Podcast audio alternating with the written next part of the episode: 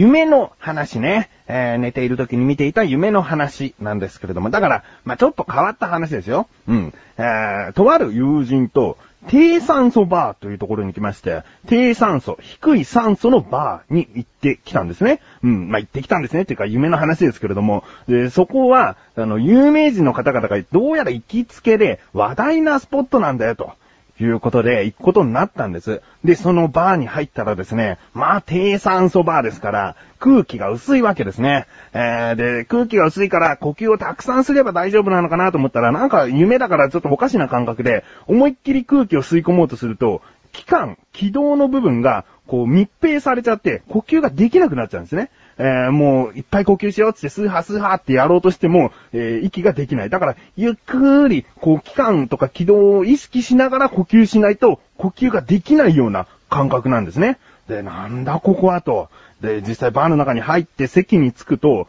なんかね、酒場な雰囲気じゃないんですよね。あの、マットが引いてあって、みんなストレッチをしてるんですね。で、いろんな有名人の方々も見えるんだけども、そのみんな、こうマットでまずストレッチ体操をゆっくりゆっくりしてて、えー、激しくすると呼吸ができなくなってしまうかららしくて、で、ゆっくりみんなストレッチし終わった後に、じゃあ店内をみんなで、えー、まずランニングしましょうっていうことになって、10周しましょうってことになるんですね。で、これは強制的に速さを決められるわけじゃなくて、自分のペースでいいと。えー、頑張りすぎると死んでしまうから、もう自分のペースでゆっくり走りましょうつって。で、友達と一緒にこう、ゆっっくりゆっくりもう、あどうかなもう競歩よりも遅いぐらいのスピードで、えー、じゃないともう呼吸が乱れすぎて、えー、息ができなくなっちゃうんで、慎重に呼吸しながら、店内をゆっくりゆっくり、こう、まあ、ジョギングしたわけですね。えー、で、その日は、それでカリキュラムが終わりということで、もうおかしな話ですよね。え酒場なのにカリキュラムみたいなのがもう設けられていて、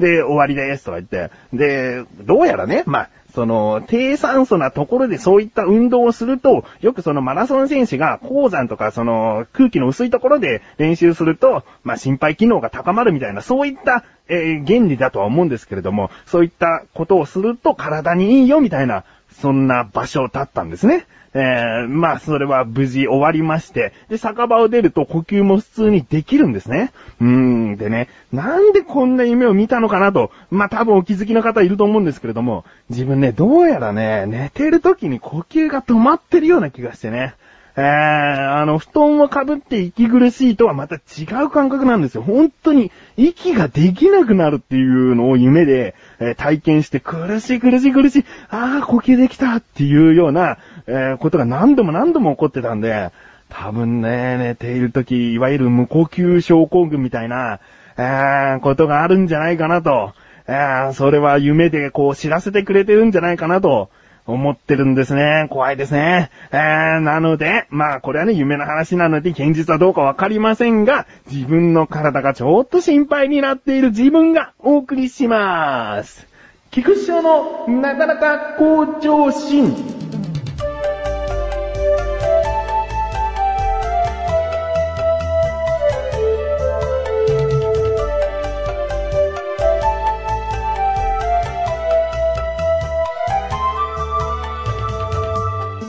我が家はですね、非常に携帯電話の電波が入りにくい場所にありまして、まあ家の中だと、換気扇の下、まあ台所のある部屋の換気扇の下、そして自分の部屋、あとはですね、まあトイレも大丈夫かな比較的大丈夫な方ですね。えー、だけどその他の部屋は全部もう電波が入っているようで入ってないようでっていうような感じで、通話はもうほとんどできないと言ってもいいぐらい、えー、不安定な状態なんですね。うん。まあ、どうやらですね、基地局と基地局のちょうど間ら辺に住んでいるので、まあそこら辺一帯がですね、もう電波が不安定な状態なんですね。うん。で、まあね、これ自分は家の中で携帯電話使わないかっつったら、まあそんなに使わないんですけれども、まあたまにかかってくるその友人からの電話とか、えー、そういう時ですね、えー、まあ普通の使い方をしているんですけれども、神さんも、うん、まあ、その友達とかと話す時っていうのは携帯電話使いますから、あそうなるとですね、自分は自分の部屋で電話すればいいって思ってますけども、神さんは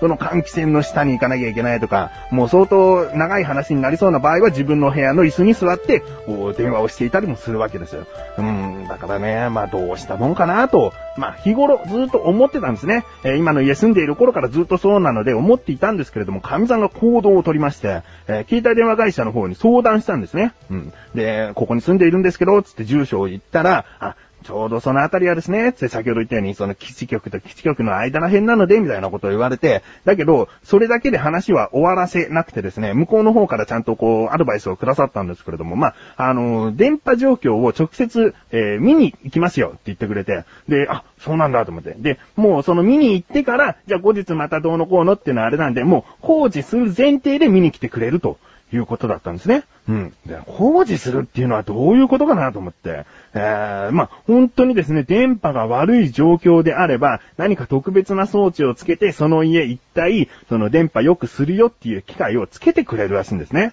うん。で、そういう風になった場合、無料らしいんです。うん。で、まあ、こんなことをね、無料でやってくれるって言ったら、まあ、相当電波が悪いお宅じゃなきゃダメなんじゃないかなと。もうね、山奥とか、あ本当になんか建物と建物の間で一切電波が届かないような、もう、かわいそうな場所に家が建っちゃっているとか、そういう人向けのサービスなのかなと思っていたので、まあ、そんな、なんか、大々的なことにはならないんじゃないかなと思っていたらですね、まあ、あの、ちゃんと、あ、確かにここら辺は電波が入りづらいですね、とか、まあ、リビングとかね、そういった部屋で携帯電話の電波がないようじゃ、電話も置いていられないですから、あ電話は電波のある場所に置いておかないと、そのメールとかも届いて気づかないわけですから、まあ、不便っていうことをちゃんと理解してくださって、で、工事をしたんですね。うん。なんかね、一丁前なこう装置を、まずその電波が比較的自分の部屋に、その、外からの電波を受信するものを取り付けて、そこからケーブルをずっと引っ張ってきて、そこから、えー持ってきた電波を増幅させて、室内に発信させる装置っていうものを、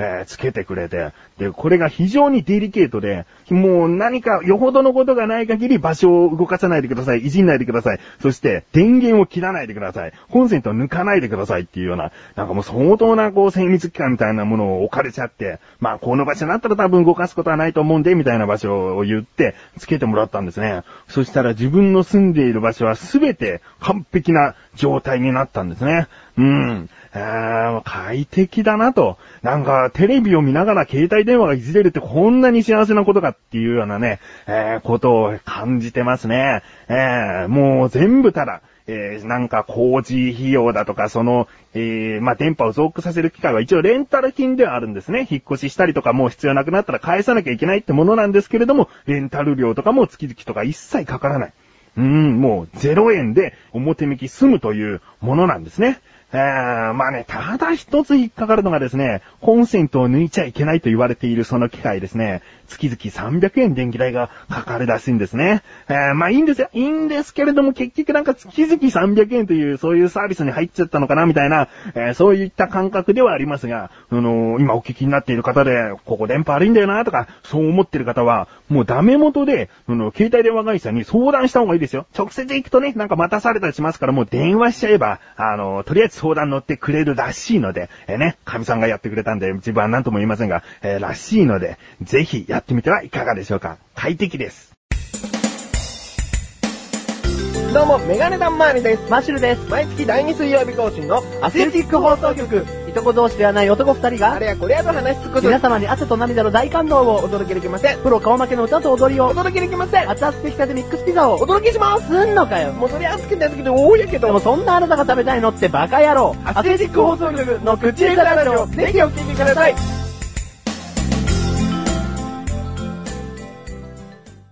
さあ、コーナーに参りましょう。自力80%。このコーナーは日常にある様々な疑問や質問に対して自分で調べ自分で解決していくコーナーでもあり、リスナーの方からのご相談やお悩み解決していくというコーナーです。今回もメールが届いております。ありがとうございます。なだらかネーム、ことなまもとんさんですね。えーありがとうございます。本文、どうも、ことなまもとんです。さて、私は、お好み焼き屋でバイトをしていて、そこで使っていた粉は業務用のバイオレットでした。いかにも穀物用の厚手の紙袋に入っていました。それ以来、お好み焼きの粉にはバイオレットを使っていました。お好み焼きを作っていて思いました。薄力粉と強力粉ってどう違うんだろうよろしくお願いします。ということですね。ありがとうございます。ね、バイオレット。これはですね、えー日清さんが出している、その小麦粉のメーカー名というか、えーバイオレットは、まあ、薄力粉の方でしたけれども、えーそういったものでしたね。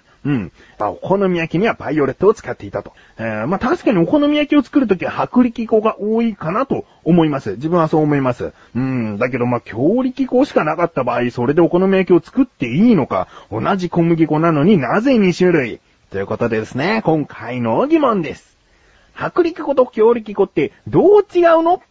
ですね。調べてきました。ここからが答え。まず、薄力粉はですね、えー軟質小麦から作られる小麦粉で、粒が細かくしっとりとした手触り、えー水を含ませこねた時に生地はまとまりが遅く、グルテンが少ないので、粘り気が弱いものですね。えー用途としてはケーキやカステラ、クッキーなどの洋菓子ですね。そして天ぷらとお好み焼きに適しているそうですね。うん。そして強力粉。こちらはですね、硬質小麦から作られる小麦粉で、粒が粗くサラサラと手につかず、グルテンが多いので、水を含ませこねた時に、生地のまとまりが早く粘り気が強い、もちもちした食感になりやすいということですね。なので、使い方としてはパンダとか、中華麺、パスタ、餃子の皮などに適しているそうですね。うん。あ、なるほどね。なんか、あの、まとまりがある、ないというところですごくわかりやすいですね。ケーキとかクッキーとかっていうのは、あの、生地が出来上がっても、手で触るとこう、べちょっとついてしまうっていう感じがありますもんね。お好み焼きももちろんそういう感じがあります。だけど、強力粉とかだと、その、パンダとか、えーパスタとか餃子とか、作り終わった後もまだなんかこう、硬い感じがしますもんね。うん。まあ、そういったところで使い方があると。だけど、よく調べてみると、薄力粉を使ったパンもありますし、きっとお店によってはですね、強力粉をあえて使ってお好み焼きを作っているというお店もあるんじゃないかなと思います。うん。そして、その間にも、もう一つ粉の種類があるんですね。中力粉というものがあります。で、この中力粉というのは、中間質小麦から作られる小麦粉で、まあ、ちょうどその薄力粉と強力粉の間ぐらいのものなんですけれども、その用途としては、うどんやそうめん、えーあとはビスケットとかに適しているそうですね。うん。なのでまあ、そのグルテンの量というか、えーそういったものを、えーどれだけその料理に必要とされているかというところで、粉の使い分けが変わってくるのではないかなと思います。うん。ということで、ことなまもとんさん。ね。ことなまもとんさんの中に粉もんという文字が隠れているというのは、えー偶然ですかねどうですかねえー、まあ、メールありがとうございます。こういった感じで日常にある様々な疑問や質問の方をお待ちしております。投稿よりなだらかご助身を選択して、どしどしとご投稿ください。以上、自力80%でした。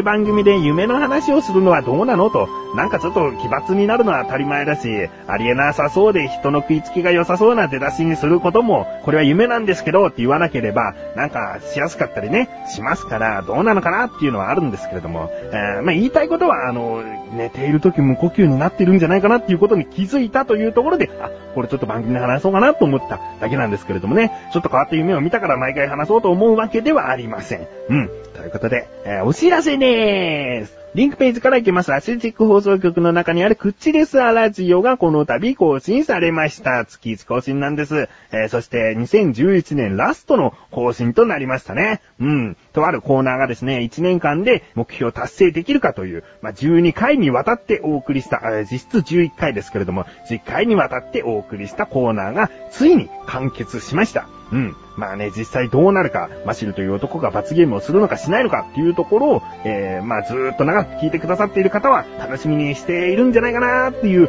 ような気がしますね。えー、まあですけれども、まだ聞いたことないよという方も、そこだけ聞いてみてももしかしたら楽しめると思いますので、えー聞いてみてください。ということで、なだらか小女子は毎週水曜日更新です。それではまた次回、お相手は菊池翔でした。メガネタンマーにでもあるよ。お疲れ様に